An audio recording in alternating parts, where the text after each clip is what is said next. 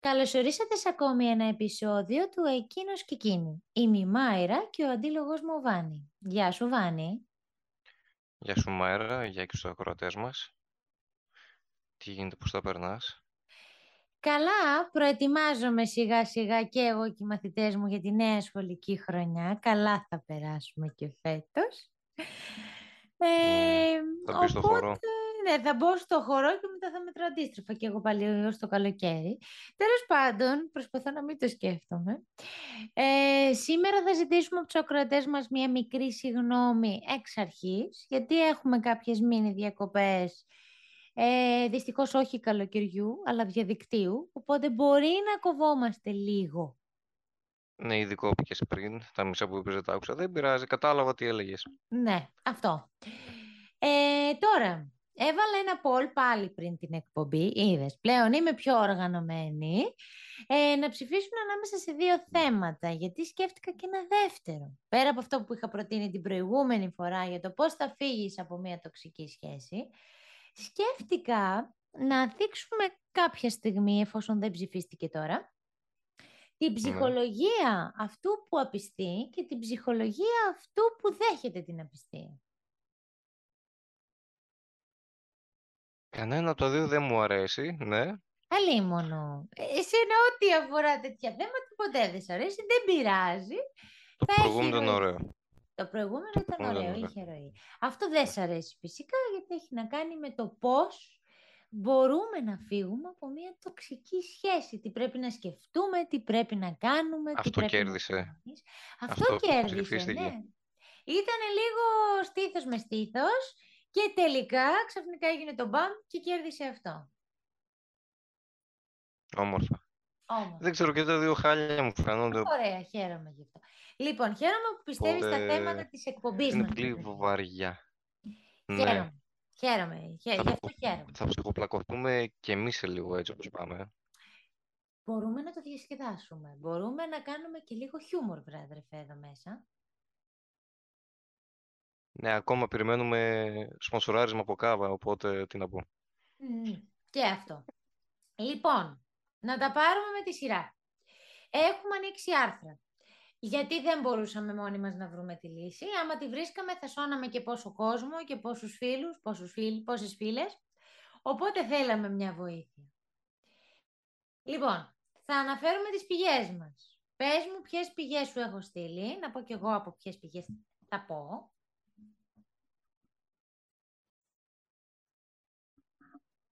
Σε ακούω. Δεν ξέρω αν χρειαζόταν να πεις. Απλά τα συζητήσουμε έτσι μεταξύ μας. Όμως δεν θα είμαστε χίλια. Ναι, αλλά θα διαβάζουμε τον τίτλο. Λέγε, πες σε παρακαλώ την πηγή σου. Λοιπόν, η πηγή που μου έστειλες είναι θεραπεία.gr. Ωραία. Α, μόνο ένα σου Κάτι που... Ε; Μόνο ένα σου στείλα, μάλιστα. Εγώ θα αντλήσω πληροφορίες από το jenny.gr και από το ediva.gr. Λοιπόν, πριν πούμε τα βηματάκια, ερώτηση. Mm. Έχεις βρεθεί σε τοξική σχέση; άμεσα όχι, έμεσα ναι. Έμεσα. Και την είχες γνωρίσει κιόλας. Μάλιστα. Η πυθία μίλησε. Άμεσα όχι, έμεσα ναι. Δηλαδή, ε, δεν ήταν ακριβώς σχέση, σχέση. Δεν ήταν σχέση, σχέση, αλλά ναι, έχω βρεθεί σε παραπλήσια θέση που ε, ήταν ε, όχι πολύ ευχάριστα κάποια πράγματα. Μάλιστα. Ναι. Ωραία, άρα ναι. δεν ήταν σχέση, σχέση. Όχι. Και έχω και ενθύμιο όταν τη γνώρισες. Ωραία. Ε, έχω καταλάβει όπως Καλώς τον. αντιλαμβάνεσαι. Χαίρετε. Ο Λούση ναι, ενδιαφέρεται τώρα... πιο πολύ για το θέμα. Τώρα τρίβεται στο μικρόφωνο. Λοιπόν, θέλω να αφήσεις παρακαλώ κάθε φορά τις περιγραφές που κάνεις για το γάτο σου. Ναι, απλά δεν νομίζω να αφήσεις ίσο τώρα. Δεν πειράζει. Δεν πειράζει, ας ε, ποζάρει και αυτός. Λοιπόν, άρα δεν βρέθηκες σε κάποια δύσκολη θέση να σκεφτείς πώς θα φύγεις. Δεν βρέθηκες σε αυτό το αδιέξοδο. Όχι, θα έλεγα ότι ήταν αρκετά... Τι αρκετά, ήταν εύκολο βασικά. Ωραία. Δηλαδή, Έχεις γνωρίσει λοιπόν άτομο που βίωνε τοξική σχέση και προσπαθούσες να το βοηθήσεις να ξεφύγει από αυτό; Αφού πήγαμε λοιπόν για φαγητό, εμείς συνεχίζουμε.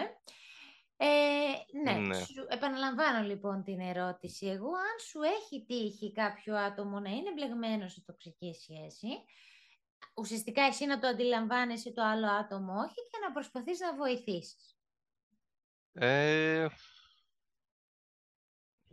Κοίτα, ήταν μια σχέση πολύ καλού μου φίλου που εντάξει ήταν θέμα ζήλιας πιο πολύ, αλλά είχε γίνει πλέον στο τοξικό σημείο, είχε Ε, αλλά πέρα από αυτό που ήταν σε στενό κύκλο, όχι. Δηλαδή έχω δει παραδείγματα τοξικής σχέσης, έχουμε συζητήσει και μαζί για τέτοια παραδείγματα, αλλά δεν το έχω βιώσει πέρα από αυτή τη μία περίπτωση. Που ήταν πιο πολύ θέμα ζήλιας και πάλι δεν ήταν τόσο θέμα τοξικότητας. Ο φίλος το αντιλαμβανόταν ότι η σχέση γινόταν τοξική ή μόνο ο περίγυρος το αντιλαμβανόταν ότι γινόταν τοξική και κάπου έπρεπε να σταματήσει λίγο όλο αυτό; Όχι, το είχε αντιληφθεί και γι' αυτό και ήταν αυτός που, που την τέλειωσε ουσιαστικά. Α, δεν δυσκολεύτηκε, ναι. δεν υπήρξε μια μεγάλη δυσκολία. Εντάξει, ήταν αρκετά χρόνια μαζί, οπότε υπήρξε δυσκολία σίγουρα, αλλά ήταν ε, ό,τι καλύτερο μπορούσε να κάνει νομίζω. Δηλαδή, εντάξει, από ένα σημείο και μετά πόσα πράγματα να ανοιχτείς και να ναι. κάνεις υπομονή. Ωραία, άρα μιλάμε για έναν άνθρωπο ο οποίος ήταν τυχερός, έβλεπε τα σημάδια, το αντιλήφθηκε και κάποια στιγμή έφυγε. Πιστεύεις ότι όλα τα άτομα που μπλέκουν σε μια τοξική σχέση αντιλαμβάνονται ότι αυτό που βιώνουν είναι τοξικό; Δεν νομίζω. Δεν νομίζω. Δηλαδή, καλά, εξαρτάται και από το άτομο. Πώς θα το θέσω τώρα, χωρίς να φανεί περίεργο. Εξαρτάται από το άτομο που είναι τοξικός στη σχέση και πώς ε, ουσιαστικά σε χειρίζεται από ένα σημείο και μετά. Ναι. Δηλαδή, πιστεύω ότι μπορεί να υπάρχει. Μπορεί. Σίγουρα θα υπάρχουν περιπτώσεις που είναι τόσο χειριστική που δεν το καταλαβαίνεις ή ξέρω εγώ γίνονται όλα εις βάρος σου, είσαι εσύ ο φταίχτης και τους αναγκάζεις να συμπεριφέρονται έτσι. Πολύ ε, σωστή παρατήρηση. Ναι. Πολύ σωστό αυτό που είπες, γιατί ναι. πραγματικά έχει να, κάνει με τα, έχει να κάνει με τα επίπεδα τοξικότητας. Δηλαδή, αν ο άλλος είναι απλά αυτό που λες ζηλιάρης, η ζηλιάρα, OK, okay, ε, μπορείς να το χειριστείς και να, να απεμπλακείς από όλο αυτό. Στην περίπτωση όμως που πρόκειται για ένα άτομο που η τοξικότητα ανεβαίνει level κάθε φορά και σε κάνει να νιώθεις εσύ υπεύθυνος για ό,τι κακό συμβαίνει, επομένως σε μειώνει, σου ρίχνει την αυτοπεποίθηση, τότε δεν το αντιλαμβάνεσαι. Είχαμε αναφέρει στο προηγούμενο επεισόδιο ότι το μοτίβο πιθανότατα ενός χειριστικού ανθρώπου είναι να προσπαθεί να σε φέρει στο επίπεδο του πρώτα, γιατί αντιλαμβάνεται ότι έχει να κάνει πιθανότατα με έναν εξάρτητο άτομο, με ένα αυτόνομο άτομο και ανώτερο, να σε φέρει στο επίπεδό του και μετά να σε ρίξει για να μπορεί να σε χειριστεί. Το χαρακτηριστικό του χειρισμού είναι αυτό. Πάμε τώρα όμως να δούμε αν έχω υπάρξει και εγώ σε μια τοξική σχέση, την οποία θα με ρωτήσω λοιπόν. ε, τι; Και πήγα να σε ρωτήσω αν έχεις και εσύ ε, εμπειρίες στον κύκλο σου, όχι και καλά μα ήσουν εσύ σε τοξική. Αλλά ναι, ε, έκανες στην αρχή. Ναι, μακροπρόθεσμα, δηλαδή ένα χρόνο μετά, ενάμιση, αντιλήφθηκα ότι και εγώ βρέθηκα σε μια τοξική σχέση. Δεν ξέρω αν είναι αυτό καλό. Βασικά... Είναι καλό. Αφού έχει λήξει... Είναι καλό. Ναι. Είναι καλό γιατί πλέον ξέρεις πώς είναι. Πρόσεξε όμως. Ε, στην πρώτη μου σχέση νομίζω ότι είχα καταλήξει να γίνομαι εγώ η τοξική γιατί ήταν λίγο πριν τη λήξη της. Είναι αυτό που σου λέω ότι κάποια στιγμή θα γίνουμε τοξικοί όταν τελειώνει η σχέση γιατί κλωτσάμε στο να μην τελειώσει. Όμως ήταν σε νορμάλ επίπεδα τοξικά που τα αναγνώριζα κι εγώ. Όμως έχω υπάρξει σε σχέση κατά τη γνώμη μου με έναν τοξικό άνθρωπο ο οποίος νομίζω τηρούσε αυτό το μοτίβο. Με έκανε να νιώθω διαρκώς τύψεις για ό,τι κακό συνέβαινε στη σχέση. Με αποτέλεσμα να χάσω όλη αυτή την αυτοπεποίθηση που είχα γενικά, την πίστη στον εαυτό μου, όλη αυτή τη ζωντάνια και να καταλήξω να είμαι ένας άνθρωπος που να μην πιστεύεις στον εαυτό του, να φοβάται ας πούμε ότι μην κάνει κάτι λάθος, μην πει κάτι λάθος. Και δεν μπορούσα να βγω εύκολα. Ήταν λίγο δύσκολη η έξοδος. Ναι, Μέχρι που κάποια στιγμή κάθισα λίγο και με είδα, είδα την κατάντιά μου ένα πράγμα και αντιλήφθηκα ότι ναι, έπρεπε να φύγω. Δεν ήταν εύκολο. Με βοήθησε και ένα κομμάτι απιστίας που σου είχα πει. Αλλά μπορώ να πω ότι το δέχτηκα πολύ καλά μετά και ήταν και το κομβικό σημείο που βρήκα τον εαυτό μου. Δηλαδή, εκείνο το σημείο, εκείνη η γνωριμία, εκείνη η σχέση, με έκανε να μπορώ να γνωρίσω εμένα και να μπορώ να δημιουργήσω μετέπειτα υγιή σχέση. Ήταν πολύ σημαντικό. Ναι, εγώ κρατάω ότι είδες την κατάντια σου είναι πολύ βαρύ να λες κάτι τέτοιο. Δηλαδή, ναι, είναι κατάντια. Ε, φτάνει σε κατάντια. Ναι. Όχι, είναι πολύ...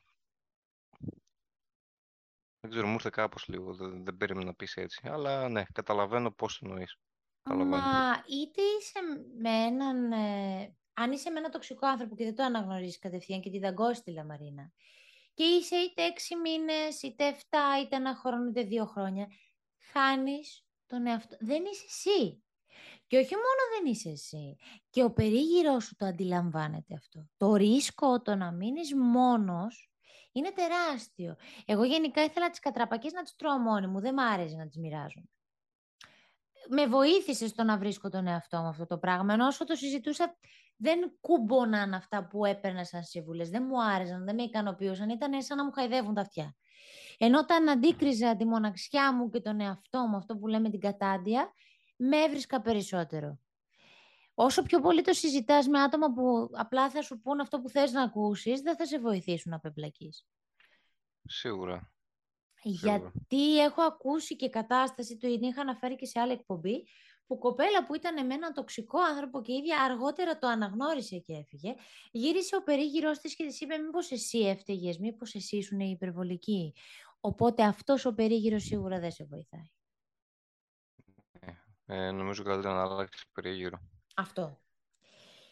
Πάμε ναι. τώρα όμως σε αυτούς που είναι σε τοξική σχέση, δεν έχουν αναγνωρίσει κανένα δείγμα, εθελοτυφλούν, γιατί εγώ νομίζω ότι εθελοτυφλούν. Ξέρουν ότι είναι τοξικό όλο αυτό, αλλά δεν το παραδέχονται.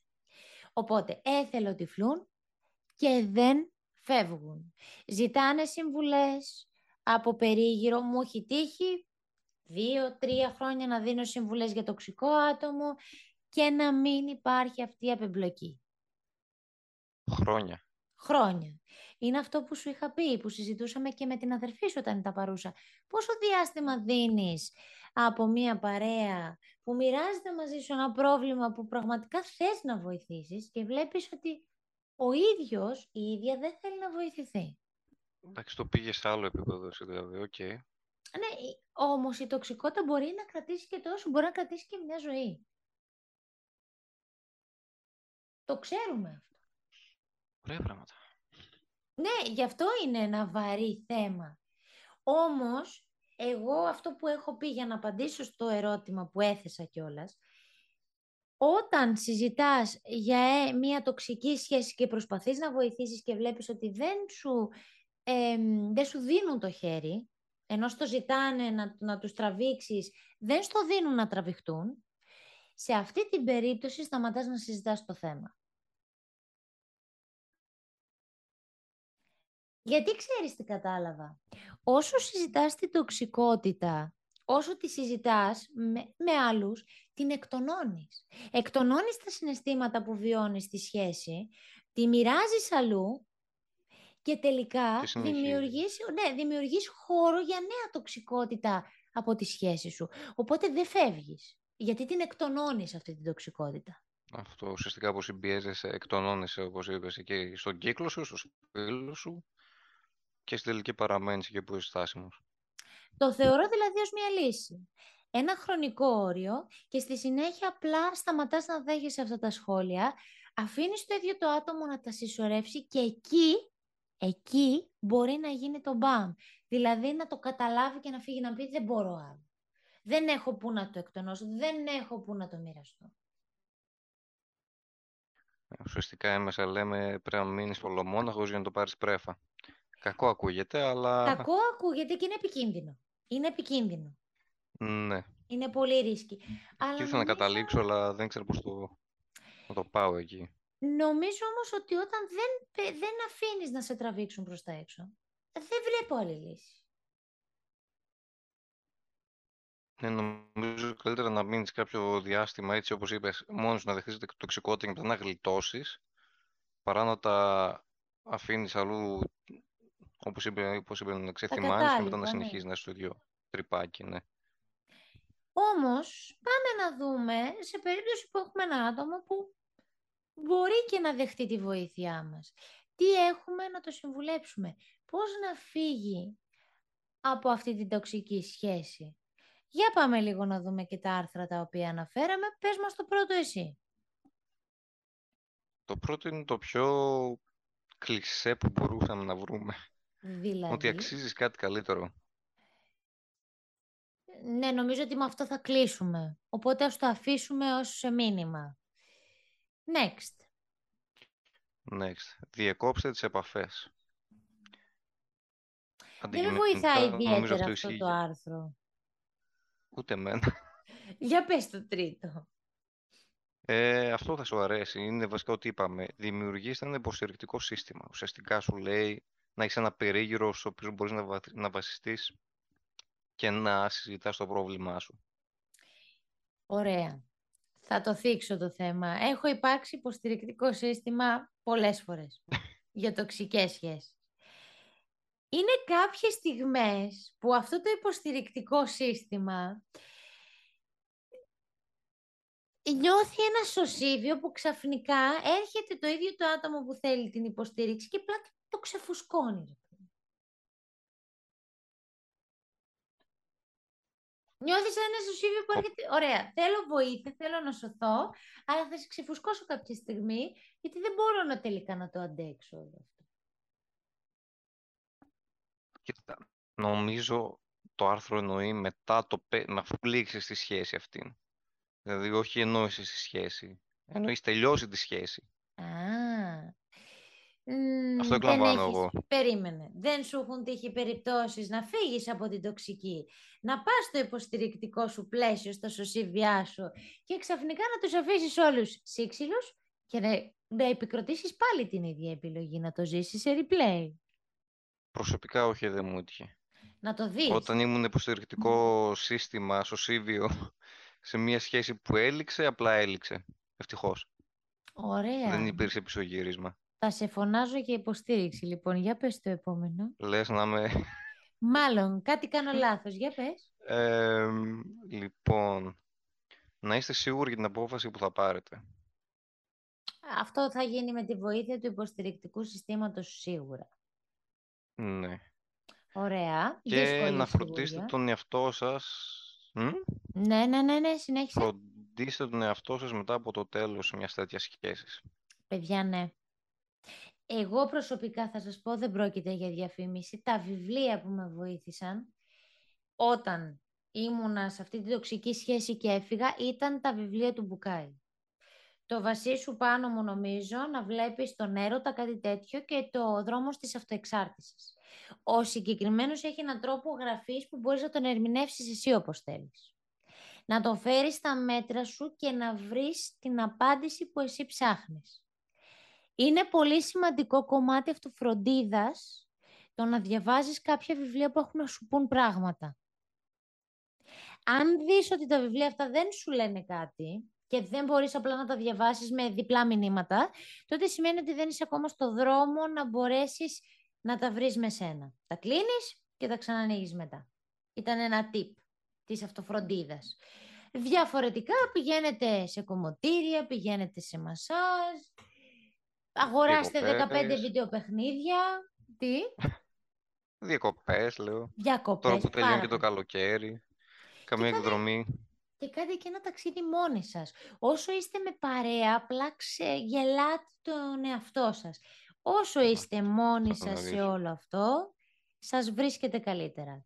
Έχει να προτείνει κάτι άλλο; Όχι, αυτά είναι τα bullet points. Θα διαβάσω εγώ από την Jenny. Μου άρεσαν πολύ από το jenny.gr. Ε, λέει εδώ, ζητήστε βοήθεια από ένα φίλο. Αυτό το είπαμε. Λέει, ε, προτείνει κιόλας εδώ ότι μερικές φορές ο χωρισμός με ένα τοξικό σύντροφο μπορεί να μην πάει πολύ καλά. Εδώ μιλάει για χωρισμό, έτσι. Ναι. Λοιπόν, ένα άλλο είναι να είστε συναισθηματικά και ψυχικά προετοιμασμένοι ότι είναι πολύ οδυνηρό. Όμως, σκεφτείτε το δικό σας όφελος. Βγείτε από την άρνηση και θα μείνω εδώ. Το βασικότερο πρόβλημα των ατόμων που είναι με τοξικούς ανθρώπους είναι η άρνηση. Ε, δέχονται ότι είναι σε μια τοξική σχέση γιατί είναι ο άνθρωπός τους και ναι. Ναι, και το, κυρίως κάνουν αυτό που έχεις πει. Ρίχνουν το φταίξιμο στον ίδιο τους τον εαυτό. Πόσες φορές ακούω από τα τοξικά άτομα να ρωτάνε τι τώρα φταίω εγώ; Εμένα προσπαθεί να, σε μένα προσπαθεί να ρίξει το φταίξιμο, μα δεν φταίω εγώ. Πώς μπορεί και μου το λέει αυτό; Και ουσιαστικά το ακούς και λες, τώρα εμένα ρωτά ή προσπαθεί να πείσει τον εαυτό του ή τον εαυτό της ότι δεν φταίει ή ότι φταίει. Περιμένει να δώσω εγώ το, το συγχωροχάρτη. Κοίτα, αν ο τοξικός στις σχέσεις είναι φίλος σου, νομίζω το χαστοκίζει εκείνη τη στιγμή επί τόπου, μπας και ξυπνήσει, ναι, ξεκάθαρα. λίγο. Αν αυτός όμως που βιώνει, ναι. εμείς μιλάμε ότι είναι αυτός που βιώνει. Αν ήταν τοξικός ναι, αυτός που είναι στη σχέση, νομίζω δεν θα τον είχαμε για φίλο. Ναι, εντάξει. Καλά, κοίτα, δεν ξέρεις στον κύκλο σου ποιος μπορεί να είναι τοξικός στη σχέση και να μην το ξέρει, να μην το αντιλαμβάνεται. Σίγουρα. Μπορεί να είναι πιο light περιπτώσεις. Οπότε, ναι. Σίγουρα. Αλλά σου λέω για αυτόν που το βιώνει πολλές φορές σου λέω αναρωτιέται αν φταίει εκείνος εκείνη και δεν καταλαβαίνω αν είναι μια ερώτηση στον εαυτό του ή σε μένα. Ναι, νομίζω πως προσπαθεί να πείσει τον εαυτό του της να, ότι δεν, δεν είναι έτσι τα πράγματα. Και Γενικά γιατί... η άρνηση νομίζω... Πες, πες, πες, πες. η άρνηση νομίζω είναι μεγαλύτερο εμπόδιο σε οτιδήποτε, είτε ακόμα και γίζαν η σχέση. Ναι. Αν δεν το πάρεις χαμπάρι και είσαι σε άρνηση ότι όχι δεν έχει λήξει, όχι, όχι. Ε, όχι, τα πράγματα θα πάνε πολύ χάλια, πολύ στραβά. Απλά νομίζω ότι ενώ οι ίδιοι κλωτσάνε στο γεγονός ότι μπορεί να φταίνε αυτοί, το ξέρουν ότι δεν φταίνε, εγώ γιατί νομίζω ότι τελικά πείθουν τον εαυτό τους ότι φταίνε αυτοί και οι άλλοι δεν φταίνε; Καλή ερώτηση. Γιατί νομίζω ότι κατά βάθος μέσα τους επιστρέφουν γιατί έχουν τύψεις. Ότι έχουν στο μυαλό τους αν μία στο εκατομμύριο φταίω εγώ και όχι τελικά ο άλλος και άλλος έχει δίκιο. Πόσες φορές θα φταίξεις εσύ για το οτιδήποτε, έτσι; Πόσες φορές θα πάρεις το. Πώς λένε σε Μόνο σε αγγλικά μου έρθει τώρα. Take the blame που λένε. Να, να κατηγορηθείς εσύ ουσιαστικά. Ναι. Δεν ξέρω. Πόσες φορές; Αντιλαμβάνομαι ότι είναι πολλές οι φορές όσον αφορά τις τοξικές σχέσεις. Είναι οι τύψεις που κρατούν το άτομο πίσω. Ότι υποτιμάει τόσο πολύ τον εαυτό του. Δηλαδή, θυμάμαι περιπτώσεις, ας πούμε, ατόμου που έβγαινε έξω και ένιωθε άσχημα που έβγαινε έξω. Ενώ μπορεί αρχικά να νιώθε καλά γιατί είχε το ok από αυτό το τοξικό άτομο. Μετά... Α, είναι και άδεια. Ναι, μου είχε συμβεί και εμένα. Στην τοξική σχέση που σου έλεγα, είχα βγει σε ένα μαγαζί που ήταν χωρίς σήμα, δεν είχε σήμα. Πριν πω λοιπόν, ενημερώνω εγώ ότι θα μπω σε ένα κλαμπάκι που δεν έχει σήμα, έτσι. Ε, αντικειμενικά δεν είχε σήμα, ήταν υπόγειο. Και επίσης δεν ναι, συνηθίζω ναι. να είμαι και με το κινητό στο χέρι, αλλά ενημερώνω γιατί αν δεν με βρεις, να ξέρεις ότι δεν έχω σήμα. Όταν βγήκα από το κλαμπάκι, τα μηνύματα που βρήκα, το τηλεφώνημα που είχα μετά το άλλο πρωί ήταν, καταρχάς δεν σηκώναμε τηλέφωνο. Εγώ ένιωθα άσχημα που έγινε όλο αυτό. Ε, άκουσα και τι δεν άκουσα, ας πούμε. Ότι επέλεξες π.χ. να πας σε ένα κλαμπ που δεν έχει σήμα τη στιγμή που ήμασταν λίγο σε τεταμένο κλίμα. Και κάπου εκεί λέω, φταίω. Εκείνη τη στιγμή δεν μπορούσα να θεωρήσω ότι δεν φταίω. Ενώ ήξερα κατά βάθος ότι τα έχω κάνει όλα σωστά. Που δεν έχει σωστό και λάθος τώρα. Δεν μπορείς να φοβάσαι σε μία σχέση. Και επεξεργαζόμουν και έλεγα, ναι, φταίω εγώ τότε. Μα μάλλον κάτι έχω κάνει εγώ λάθος. Γιατί ο άλλος παίζει με την ψυχολογία σου, κατάλαβες. Στην πατάει εκείνη την ώρα. Σου παίζει αυτό το τρικ στο μυαλό και σε φτάνει κάτω ρε παιδί μου, πιο χαμηλά δεν γίνεται, δεν έχει και καθαρή κρίση εκείνη την ώρα. Γιατί νιώθεις ότι αυτός ο άνθρωπος αγαπάει, ας πούμε, δηλαδή το νιώθεις και αυτό, η, η ηλιθιότητα στο μεγαλείο της. Νιώθεις ότι αυτός ο άνθρωπος, ας πούμε, σε αγαπάει και ότι εσύ τον πλήγωσες. Ε; Ωραία πράγματα. Οπότε αυτό συμβαίνει. Πολύ ωραία. Ναι, το τρικ νομίζω είναι εκεί. Παρ' όλα αυτά, έχω και άλλο άρθρο ανοιχτό να δούμε τι μας συμβουλεύει. Τρέχα να σωθείς. Δέκα βήματα λέει για να, κρα... για να γλιτώσεις από μια τοξική σχέση, από το e-diva, κράτησε λέει σκορ. Κράτα σημειώσεις για το πόσο συχνά οι επαφές σου με αυτόν τον άνθρωπο σε στεναχώρησαν ή σε κράτησαν πίσω από τα όνειρά σου και όλες εκείνες τις φορές που ένιωσες προβληματισμό, άγχος, λύπη. Είναι η πιο σωστή συμβουλή που έχω ακούσει. Να κρατάς σκορ σε ένα τευτέρι. Εγώ το προτείνω με τη ζυγαριά. Κάθομαι πολλές φορές και λέω το εξής, αλλά αυτό καλό είναι να γίνει γραπτός για να μπορείς να το δεις. Ωραία. Οι τοξικές σχέσεις, το χαρακτηριστικό που έχουν είναι ότι στην αρχή ξεκινάνε με έντονο πάθος, πολύ καλός σεξ, ας πούμε, όλα τέλεια. Είναι αυτό που λέω, ότι όλα τα ζεις στο φουλ, στο έπακρο, γιατί υπάρχουν πολύ έντονα συναισθήματα και δυστυχώς αυτά είναι τα αρνητικά που θα βγουν μετά.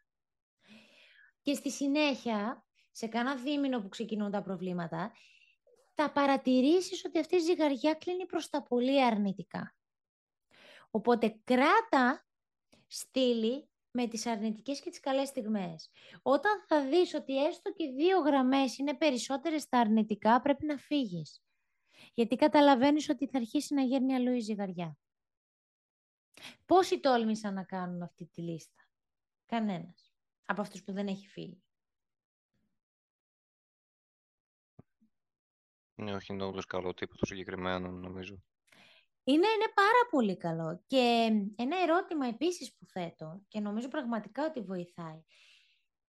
Αν αυτή τη στιγμή ερχόταν στον δρόμο σου ένας άνθρωπος, είτε γυναίκα είτε άντρας, που σου πρόσφερε πραγματικά αυτά που θες και δεν μιλάω απλά για την ασφάλεια το ότι είναι καλό παιδί, έτσι. Σου πρόσφερε πραγματικά αυτά που θες. Θα έφευγες από αυτή τη σχέση. Εκεί παίρνω τη μεγαλύτερη σιωπή. Το πιστεύεις; Γιατί ναι, πιστεύω, πιστεύω αυτό. Είναι ότι δεν υπάρχει κλαδί. Και δεν μπορείς να βρεις κλαδί όταν είσαι σε τοξική σχέση. Γιατί φοβάσαι. Αλλά ξέρεις ότι αν έβρισκες το κλαδί ανα πάσα ώρα και στιγμή θα την έκανες. Οπότε γιατί δεν φεύγεις; Όχι.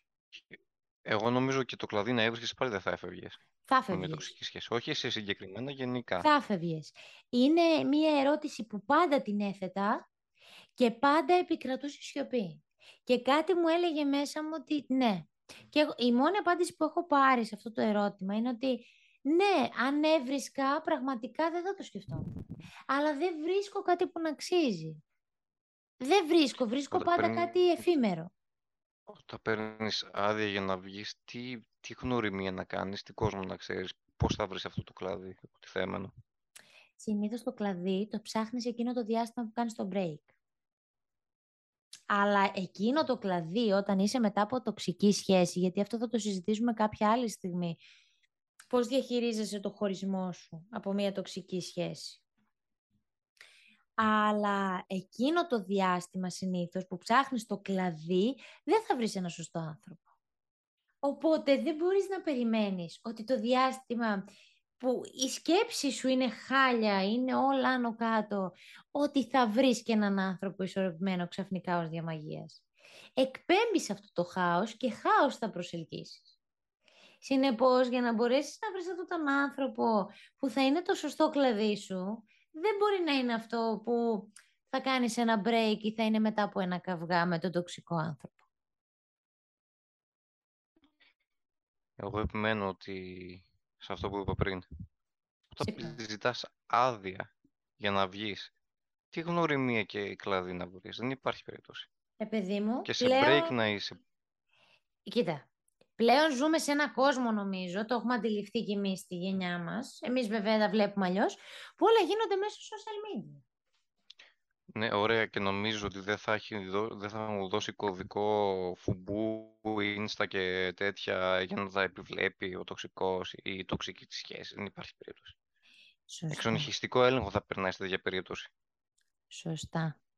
Είναι κάτι που δεν το σκέφτηκα. Έχεις απόλυτο δίκιο. Anyway, θέστε λίγο αυτό το ερώτημα στον εαυτό σας και αν επικρατήσει και σε εσάς στο μυαλό σας η σιωπή, τότε σημαίνει ότι πολύ απλά μπορείτε να φύγετε και να κάνετε υπομονή. Καλύτερα να κάνετε υπομονή παρά να βιώνετε μία τοξική σχέση που χάνετε τον εαυτό σας χρόνο με το χρόνο. Και κάντε και αυτή τη λίστα. Για πάμε να δούμε τι άλλο προτείνει το e-diva. Ε, έχει κι άλλα. Σκέψου τι κερδίζεις. Την ελευθερία σου.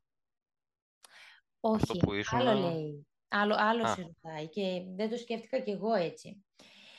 Ε, από αυτή τη τοξική σχέση, αυτή τη στιγμή, τι κερδίζεις; Γιατί Α, μένεις σε αυτή τη σχέση; Μήπως σε στηρίζει οικονομικά, Φοβάσαι μήπως μείνεις μόνος μόνη ή σε κάνει να νιώθεις ας πούμε σημαντικός. Καλά το τελευταίο το αποκλείω, δεν υπάρχει καμία περίπτωση. Αυτό, αυτό το να μείνεις μόνος μόνη και να το φοβάται κανείς, ειλικρινά με, με ξεπερνά προσωπικά, αλλά τέλος πάντων. Θέμα για άλλη μέρα. Θέμα για άλλη μέρα, γιατί το έχουμε συζητήσει νομίζω μια φορά. Το είμαι σε σχέση απλά για να είμαι. Ναι, σωστά. Ε, κυριολεκτικά. Ναι, είναι ο πυρήνας θεωρώ της πλειοψηφίας των σχέσεων. Ο φόβος μη μείνουμε μόνοι. Και της μονογαμίας που κάποιοι υποστηρίζουν και στην πραγματικότητα δεν είναι. Απολαμβάνω την ηρεμία και την ησυχία. Πάμε παρακάτω. Αυτό. Βέβαια έχουμε πει ότι αυτά μπορεί να είναι και σε μία σχέση και σε μία ελευθερία. Εξαρτάται Καλά, ναι, εννοείται, εννοείται. Λοιπόν, σταμάτα τις δικαιολογίες. Ένα χαρακτηριστικό αυτών των ανθρώπων είναι δικαιολογίες. Ισχύει αυτό. Είναι μεγάλη, μια τεράστια αλήθεια ότι πάντα προσπαθούν να βρουν δικαιολογίες για να εξηγήσουν και να δικαιολογήσουν τη συμπεριφορά του άλλου και τη δική τους υπομονή που μένουν. Πώς είναι, να στο πω εγώ τώρα, ένας άνθρωπος που είναι θυσμένος, εθισμένος στο τζόγο, εθισμένος στις ουσίες, δεν θα σου βρει μια δικαιολογία για να σου πει γιατί κατρακύλησε. Σαν εγώ με τα χελάκια, ναι, με το energy drink. Αυτό. Σε πιο άρρωστο επίπεδο, έτσι. Δηλαδή, πώς υπάρχουν οι αλφα. Α, νομίζω εγώ είμαι το άρρωστο επίπεδο και τρόμαξα τώρα λίγο. Πώς είναι η αλφα-αλφα. Νομίζω ότι θα έπρεπε να ναι. υπάρχει και ένα group therapy, ρε παιδί μου, δεν ξέρω αν υπάρχει, για όσους είναι σε τοξική σχέση και θέλουν να φύγουν. Κοίτα, ε, κάποια άρθρα ανέφεραν και να πας σε ψυχολόγο να μιλήσεις για να το κατανοήσει να το δεχτείς και να το χωνέψεις. Α, αυτό είναι ε, αυτονόητο, αλλά ποιος πάει; Ναι, έλα μου, ποιος πάει; Ποιος πάει; Ε, δεν ξέρω. Μην με ρωτάς. Και επίσης και όσοι πάνε... Κοίτα. Δεν ξέρω αν είναι απόλυτα ειλικρινής με τον ψυχολόγο τους. Κοίτα, έχω γνωρίσει άτομο που πήγαινε σε ψυχολόγο. Ναι νομίζω χρόνια. Χρόνο, δεν ξέρω, δεν θυμάμαι. Ναι. Ε, στην τελική εγώ έκανα καλύτερο ψυχολόγο, αλλά ε, το παν ήταν να αποδεχτείς εσύ και να καταλάβεις κάποια πράγματα μέσα σου. Αυτό. Ό,τι και να σου λέει ο ψυχολόγος, όσο και να θέλει να σε βοηθήσει, αν εσύ ο ίδιος δεν θες να βοηθήσεις τον εαυτό σου, ξέχασέ του, δεν καταφέρεις τίποτα, πετάς λεφτά και χαλάς χρόνο άδικα. Το λέω είναι να ε, είσαι έτοιμος για να μπορείς να δεχτείς βοήθεια από τον ψυχολόγο. Δεν πηγαίνεις απλά για να δίνεις τα λεφτά σου. Πρέπει να δέχεσαι και αυτά που σου προτείνει αν συμφωνείς.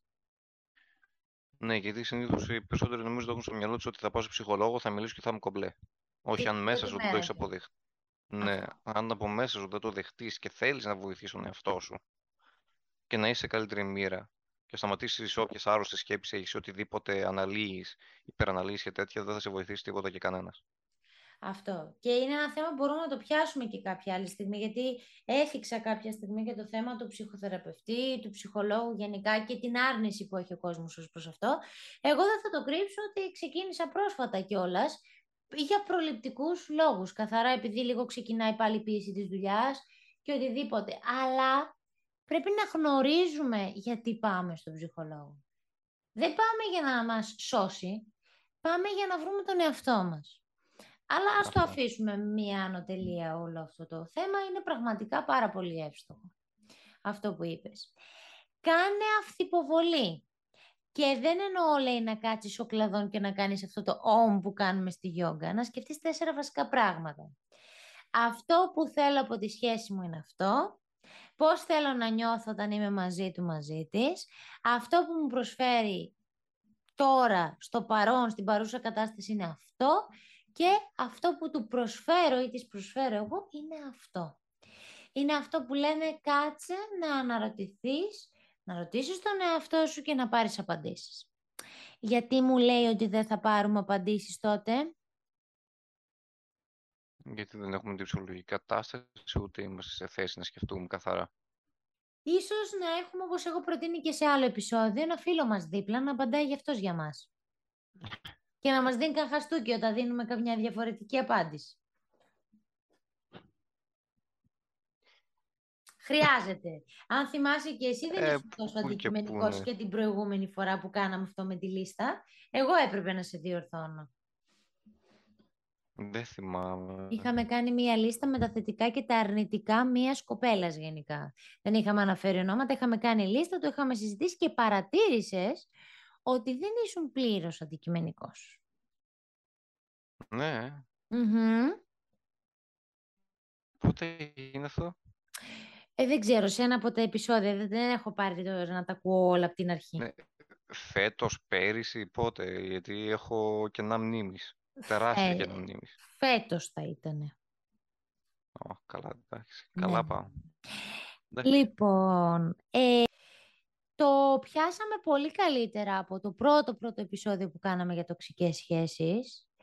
Ήσουν λαλίστατος, ναι, μιλούσα περισσότερο από σένα, αλλά μιλούσες και εσύ. Ναι, είδες. Μπράβο σου. Είδες τι κάνω το energy drink; Ήπιες energy drink. Α. Τέτοια ώρα είσαι τρελή. Μπράβο σου πάντως. Ήσουν προετοιμασμένος. Θα σε προετοιμάζω άλλη φορά για τα βαριά θέματα. Α, στο πριν το intro, ναι. ναι. σιγά... Ναι. Ναι, να με προετοιμάζεις καλύτερα. Τώρα να ξέρεις ότι το επόμενο είναι αυτό που είχε βγάλει το Πολ. Δεν θα μιλήσουμε πάλι για τις τοξικές σχέσεις, να το αλαφρύνουμε λίγο. Θα μιλήσουμε για την ψυχολογία αυτού ε, που απιστεί, πώς νιώθει; Το διάστημα εκείνο που κάνετε, που εκτελεί την απιστία και πώς νιώθει αυτός που βιώνει την απιστία, είτε τη μαθαίνει κατά τη διάρκεια, είτε μετά.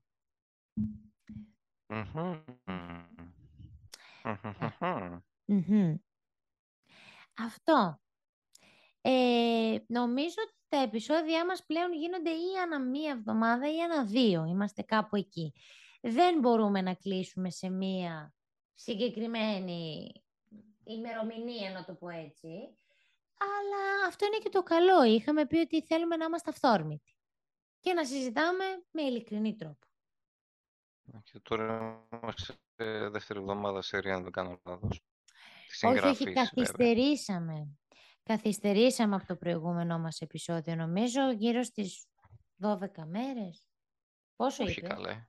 Την περασμένη εβδομάδα ήταν. Ναι, η εγγραφή μας είναι, ναι, το μοντάζ είναι το θέμα που το κάνω εγώ. Αυτό, ναι. Το προηγούμενό μας επεισόδιο, το πιο προηγούμενό μας, ήταν 11 Αυγούστου και το τελευταίο το ανέβασα σήμερα που κάνουμε το γύρισμά μας 31 Αυγούστου. Συνεπώς περάσαν 20 μέρες, παραπάνω από δύο εβδομάδες. Τι να κάνουμε παιδιά, εδώ ο κύριος δεν βάζει ένα χεράκι για το μοντάζ, όλα εγώ πρέπει να τα κάνω, όλα εγώ. Και δεν ακούς και τις εκπομπές μας. Τέλος πάντων. Δεν έχω χρόνο για μένα τελευταία.